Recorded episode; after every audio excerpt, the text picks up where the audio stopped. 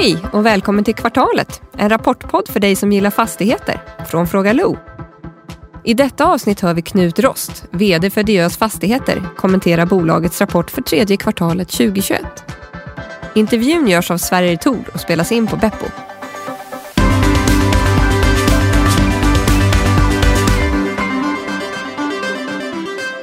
Hej hej och välkommen tillbaka till kvartalet. Och hej Knut Rost och välkommen tillbaka till kvartalet.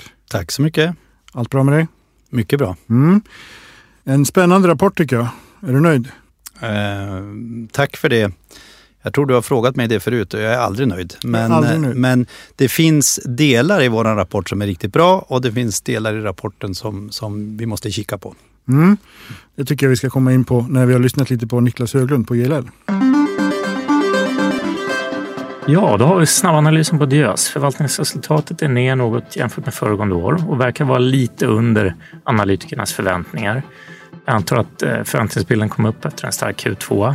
Eh, det som är viktigt är däremot att eh, nettouthyrningen svänger upp rätt ordentligt och är plus 29 miljoner i kvartalet och är nu på plus 25 miljoner sedan årsskiftet och underbygger och visar på en, en bra hög aktivitet i tredje kvartalet vilket borgar för, för en lägre vakanser framöver om det håller i sig.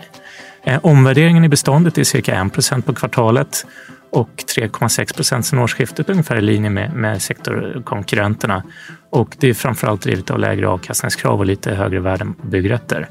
Eh, substansvärdet eh, fortsätter en stark utveckling och där får man även eh, tillgodogöra sig de här starka kassaflödena som man har och det är upp med hela 21 procent jämfört med föregående år och 15 procent upp sedan årsskiftet. Delvis också förklarat att man har en lite högre belåningsgrad än, än sektorkonkurrenterna. Och det motiverar ju definitivt dagens premievärdering.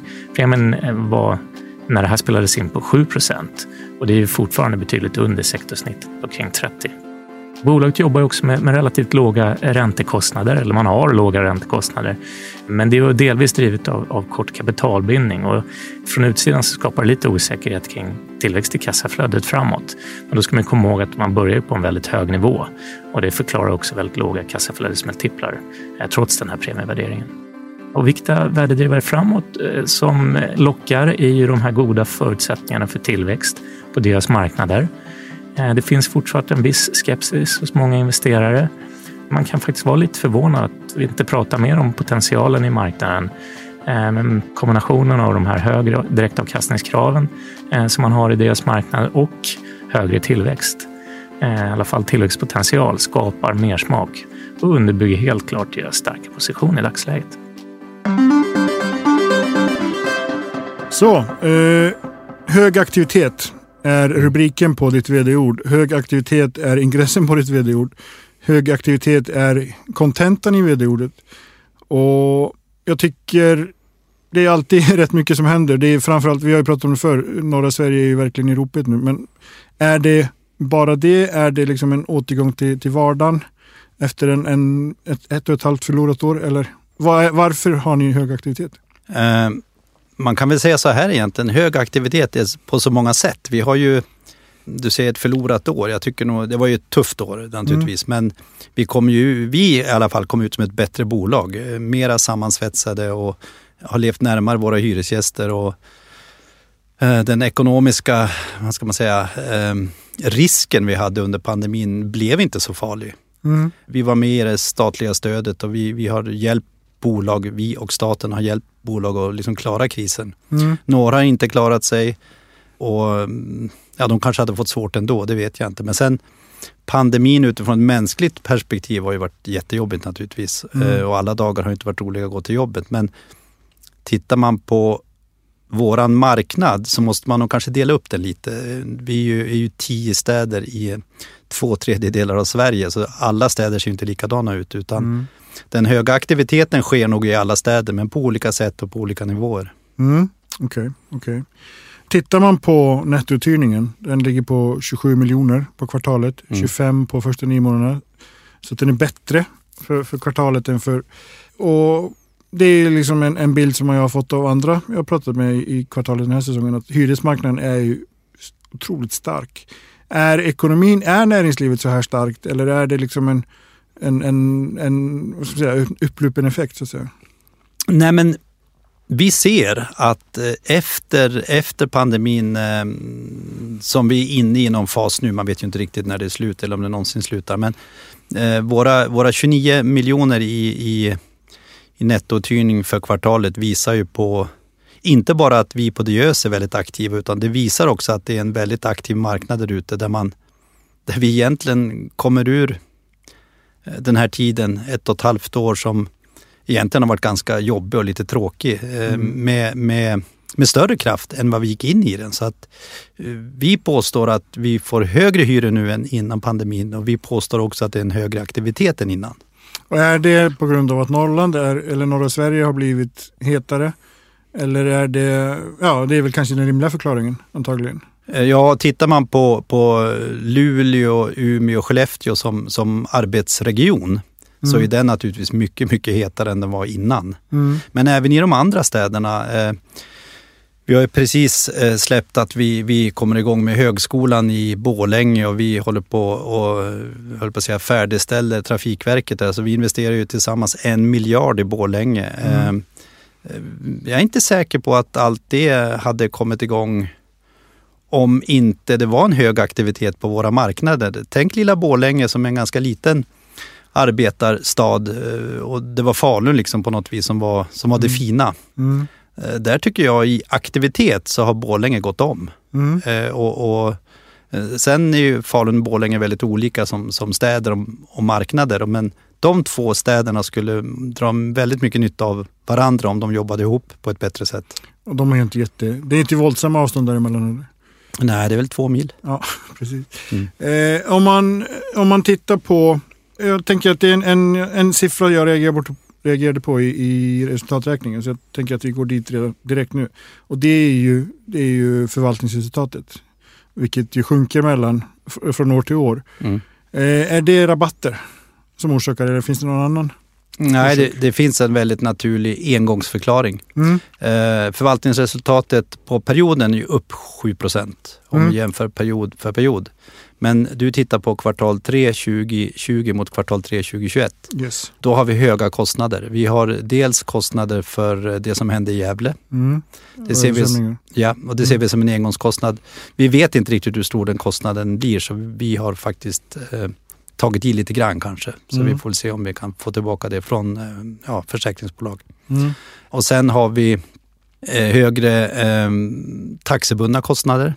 Så det är, en, det är en mängd små poster som ger, som ger att vi har högre kostnader. Mm. Så det är inte svårare än så. Så det, det är en engångseffekt. Okej, okay. hur ser det ut med rabatterna? Du nämnde i början att ni, ni har hjälpt, hjälpt företag. Mm. På, hur påverkar de och hur blir det framgent? Kommer ni ha rabatter även Q4?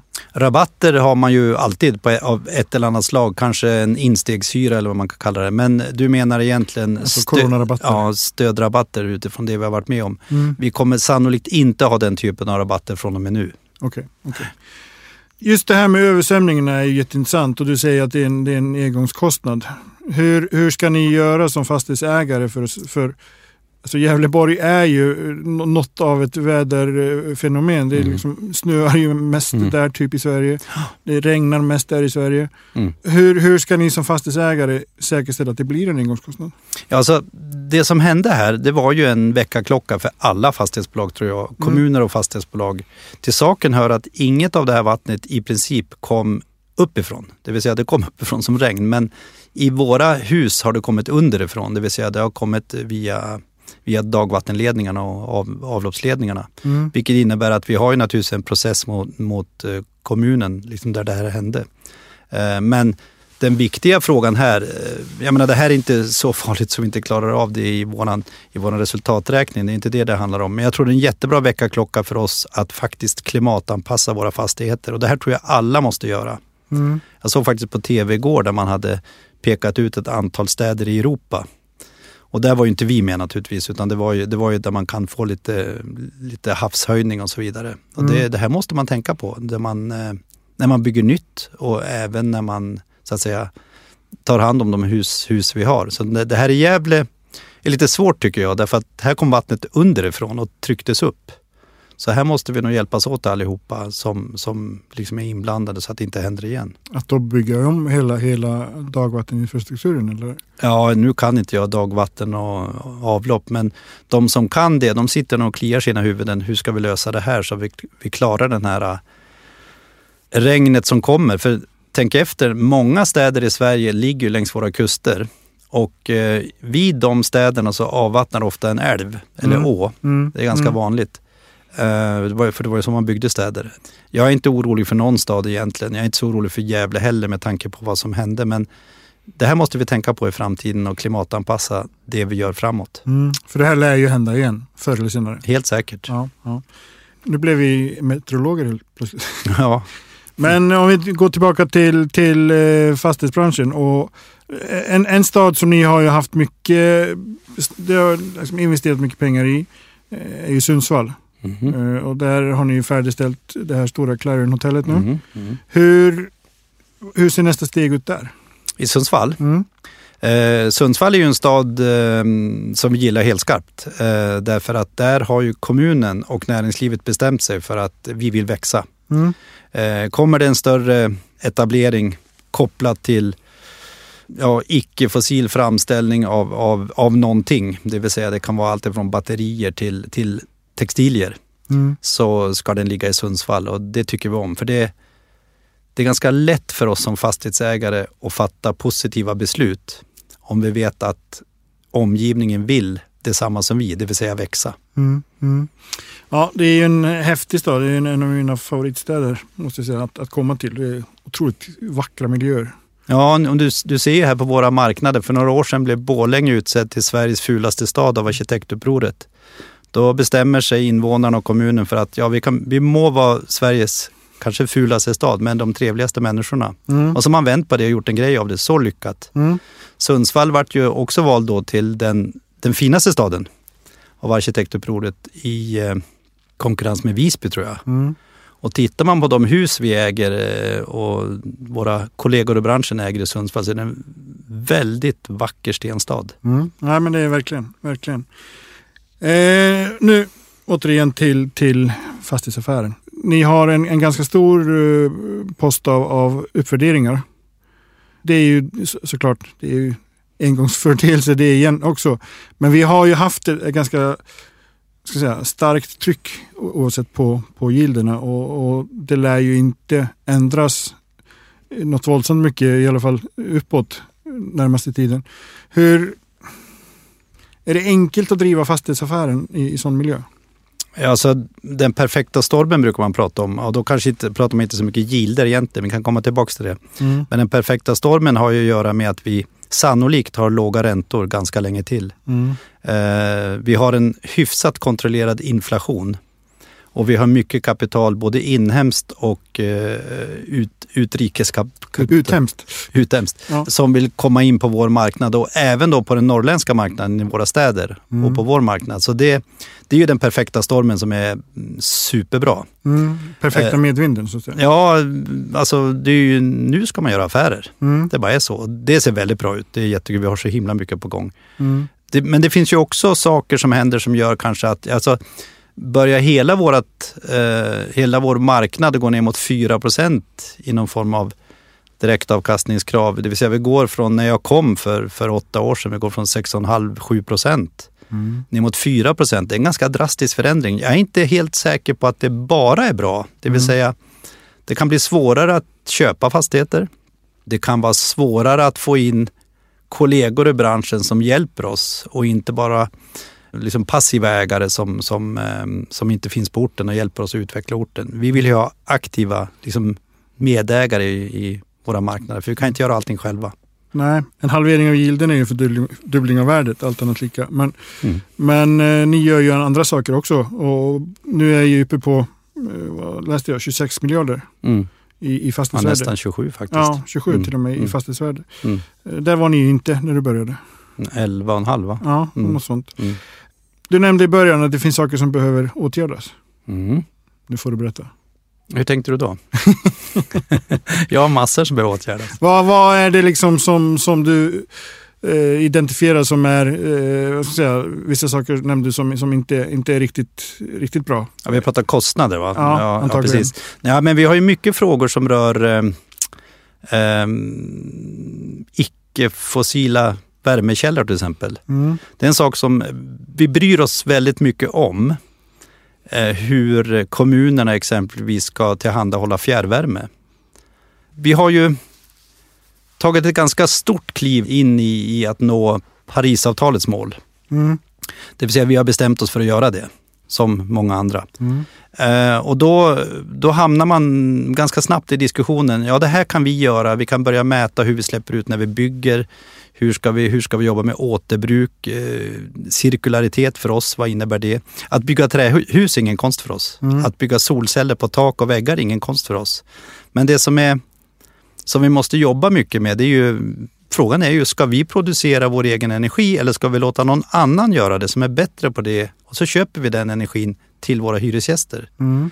Eh, Det är sådana frågor som vi diskuterar med ganska mycket nu och börjar väl utkristallisera någonting för framtiden. Därför att vi kan inte fortsätta som vi gör nu och elda sopor och skapa värme. Det funkar inte för oss. Mm. Det finns ju fastighetsbolag som har investerat i väldigt mycket vindkraft. Till exempel Wallenstam som har ju en egen, ett eget dotterbolag Mm. Som bland annat förser svenska biofilmindustrin med, Mm. med, med vindkraft. Mm. Hur, hur tänker ni där? Kan det bli så att ni blir en, en kraftproducent också? Vi är ju det redan. Vi har ju en massa tak som är Mm. fyllda med solceller. Nej, jag menar vindkraft då. Ja, vi har, vi har delar i vindkraft också, men ganska lite. Mm. Eh, så att, och här är frågan, eh, alla som känner mig vet att jag går in, om jag bestämmer mig för att tillsammans med hela bolaget att vi ska bli vindkraftproducent, ja då blir vi det. Mm. Jag ser bara inte det naturliga i varför vi ska vara det. Vi äger ingen skog, vi äger ingen mark där vi skulle kunna bygga vindkraft. I så fall ska vi nog gå ihop med någon som är duktig på vindkraft. Mm. Men däremot sol, solenergi, definitivt. Vi har ju valt bort eh, solparker Mm. Därför att jag tror fortfarande att det absolut bästa det är att producera energin så nära förbrukningsstället som möjligt. Och det är väl samma argument också som att inte äga vindkraft. Ni har inte mark för det antagligen. Nej, ja, vi har ju, nej precis, vi har ju, vi har ju så att säga tak för det, Mm. men, men inte mark för det. Alltså då, då blir man ett annat bolag. Men det finns ju de som gör det och jag är den första då som säger att det är bra gjort säger jag, för vi måste hjälpas åt med, med förbrukningen. Men sen ska vi ha klart för oss det, vi bor ju i två stycken elprisområden Mm. som har de lägsta priserna i hela Europa. Så att när man pratar energi eh, och när man pratar eh, jag, låg energikostnad så är ju vi där. Vi, vi har ju jätteförspänt när det gäller energikostnad och energitillgång Mm. jämfört med södra Sverige eller Europa. Mm. Mm. Ja, det där är ju en intressant diskussion som, som präglar i stort sett hela samhället nu. Eh, Cementakrisen, är det någonting som du ligger vaken över på nätterna? Att, att ni Eh. inte kommer få, eller cementkrisen snarare? Ja, eh, ja, nej, jag ligger inte vaken för den. Det finns närmare frågor att ligga vaken för. Men, men den bekymrar mig. Den Mm. bekymrar mig mycket. Nu är ju regeringen på, på liksom, vår sida här och vill liksom förlänga tillstånd. Men det jag hör mycket från mina kollegor i den branschen, i råvarubranschen, det är att det tar ganska lång tid att få fram tillstånd. Mm. Vi i fastighetsbranschen brukar ju klaga på att det tar så lång tid att få fram planer när vi ska bygga någonting. Och då vet vi att det finns en demokratisk process och så vidare. Men det ska inte ta fem år innan man får komma in i kommunen och skriva ett planavtal. Det är ju eh, nästan löjligt. Mm. Men jag hör på tillståndsfrågan kring råvaror, det är ju mycket, mycket värre. Så här hoppas jag att regering och riksdag eh, fixar till något. För Sverige behöver bygga, alltså jag såg en utredning eh, där vi i princip inte har byggt någonting nytt norr om Dalälven på, på 40 år. Nu, Alltså i form av... ja, nya kommunhus, nya, Ja. nya schyssta hus som liksom behövs. Nu har vi ju kommit igång. Vi är ju några stycken som gör det, men det är från väldigt, väldigt låg nivå, så vi behöver mera. Och då kan ju den icke insatte säga, ja men ni kan ju bygga i trä. Ja, Mm. men fortfarande är det så att huset måste stå på betong för att stå kvar. Så man måste ha betong. Mm. Mm. Eh, Men sen att bygga trä är ju inget problem för oss naturligtvis. Och, Mm. och det gör vi ju redan. Men lite orolig för den här tillståndsfrågan, att det tar för lång tid. Mm. Det är en annan fråga apropå tillstånd som jag känner sådär, när man spontant tänker att det skulle kunna bli ett, ett problem för, för ett bolag som er eftersom ni verkar på den marknaden ni gör. Och det är ju det här med miljötillstånd överhuvudtaget. Eh, om man tar nu stålfabrikerna uppe i norr eller om man tar eh, ja, Cementa eller, eller vad som helst. Liksom att miljöbalken, är det liksom någonting du ser att för det, det är ju ändå en ganska stor tillväxtfråga för norra Sverige att, att de här planerna kommer att fungera.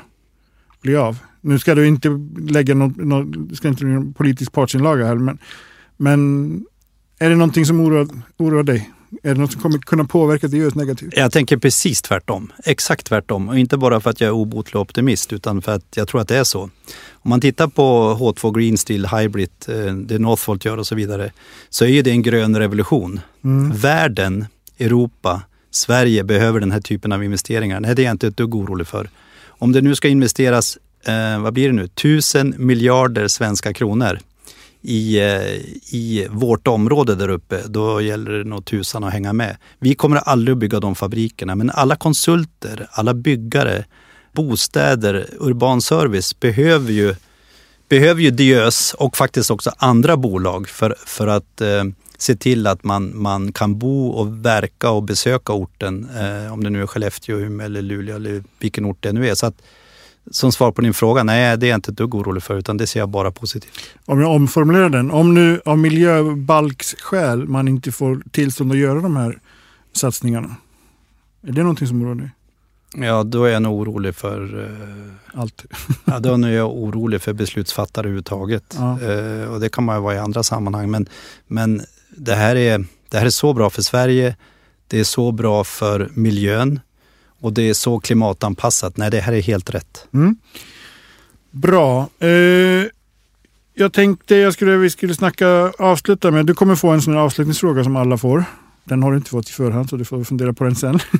Men vi har ju pratat mycket om, om alltid om nyckeltal. Mm. Och jag vet att jag har ju anklagat dig för att vara nyckeltalsstyrd men det, det, det säger att du inte är. Men det finns ju, finns ju några sådana här som man alltid tittar på. Räntetäckningsgrad brukar du nämna. Mm. Den ligger ju på 6,4. och Väldigt hög. Mm. Eh, ni har en belåningsgrad på, på 53, 52,7. Mm. Vilket är ju eh, betydligt bättre än, än gamla Diös hade. Eh, Mm. Men alltså en fråga som jag funderat lite på på sistone är när alla, all, för det här är ju ändå en affär som bygger på att man på något sätt använder den finansiella hävstången Mm. för att skapa värden. Alltså finns det något golv för vad en rimlig belåningsgrad är? Kan den bli för låg? Är det här din sista fråga? Nej. Nej, för den, för den var inte så svår. Nej. Nej, jag tänkte du brukar mycket ställa mycket svårare frågor. Ehm, för, du måste, det är svårt att svara generellt, jag kan bara svara för oss. Mm. Eh, Vi har ett ganska starkt kassaflöde. Vi har eh, ihop med bostäder så har vi samhällshyresgäster till 40 procent av vårt hyresvärde. Vilket innebär att vi är, skulle kunna kallas för ett lågriskbolag. Det innebär att vi behöver inte ligga neråt 30-40 procent i belåningsgrad. Vi kommer nog aldrig att göra det. Mycket av belåningsgradens nivå byggs ju upp av marknadsvärde. Mm. Och här har ju vi i norr, eller utanför Stockholm i alla fall, släpat lite. Om vi då knyter ihop säcken som vi startade med och säger att värdena stiger än mer, vilket jag tror att de kommer att göra, och vi kommer att göra ännu mer affärer, då tror jag att ligga över 55, nej det tror jag inte vi ska, det är inte bra. Kortsiktigt kan man göra det, men då är det frågan om enstaka kvartal. Mm. Eh, utan eh, runt 50, det är bra för oss. Men jag kan bara svara för oss, för det beror på helt på hur man ser ut och vilket flöde man har så att Mm. säga. Så ni är där ni vill vara? Ja, Ganska, ganska, ja jag sådär. tycker det. okej, Det okej. känns bra. Mm, toppen. Nu är det sista frågan Knut. Mm. Och den är, eh, vi har pratat mycket om det här i, i, under pandemin, att vårt liv skulle se helt annorlunda ut efter pandemin. Mm. Hur ser ditt liv ut idag, eller din vardag jämfört med innan pandemin? Har den ändrats? Frågar du mig? Jag frågar dig. Knut alltså? Ja. Oj. Eh, nej, Personen. Det, ja, men, eh, det är ju ett katastrof i resande och planering. Och nej, jag har ju till och med en person som eh, stackars Sandra på jobbet som ska försöka styra mig hit och dit. Jag, eh, nej det ser inte jätteannorlunda ut. Men däremot, en av de starkaste trenderna som finns. Det är två starka trender jag ser, förutom det här vanliga som vi ser. Det är att vi kommer att resa mindre professionellt. Jag gör det redan. Vi har lärt oss att jobba via Teams, Mm. via Zoom och så vidare. Det är en trend som är ganska tydlig, skulle jag vilja säga. Eh, Den andra trenden är att vi, eh, ja den är ju lite åt samma håll. Måste vi ses så gör vi det. Det vill säga, man har lärt sig under pandemin vilka möten både privat och liksom professionellt som man liksom ska ta face to face. Och eh, att det är viktigt att träffas på jobbet för att bygga affärskultur. Mm. Första dagen när vi öppnade upp, och vi har ju följt eh, eh, Folkhälsomyndigheten, då, eh, då var det fullt. Varenda en var inne. Mm. Det är helt fantastiskt. Och eh, det är nästan så, så fortfarande, även om vi säger att vi ska jobba flexibelt. Man behöver inte vara på jobbet varje dag. Mm.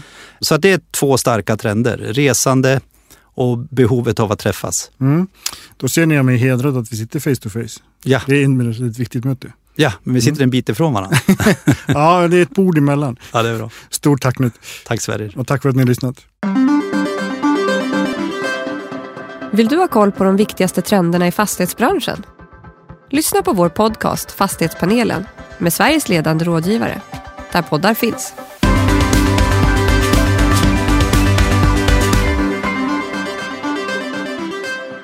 Det här programmet görs på Beppo. Beppo.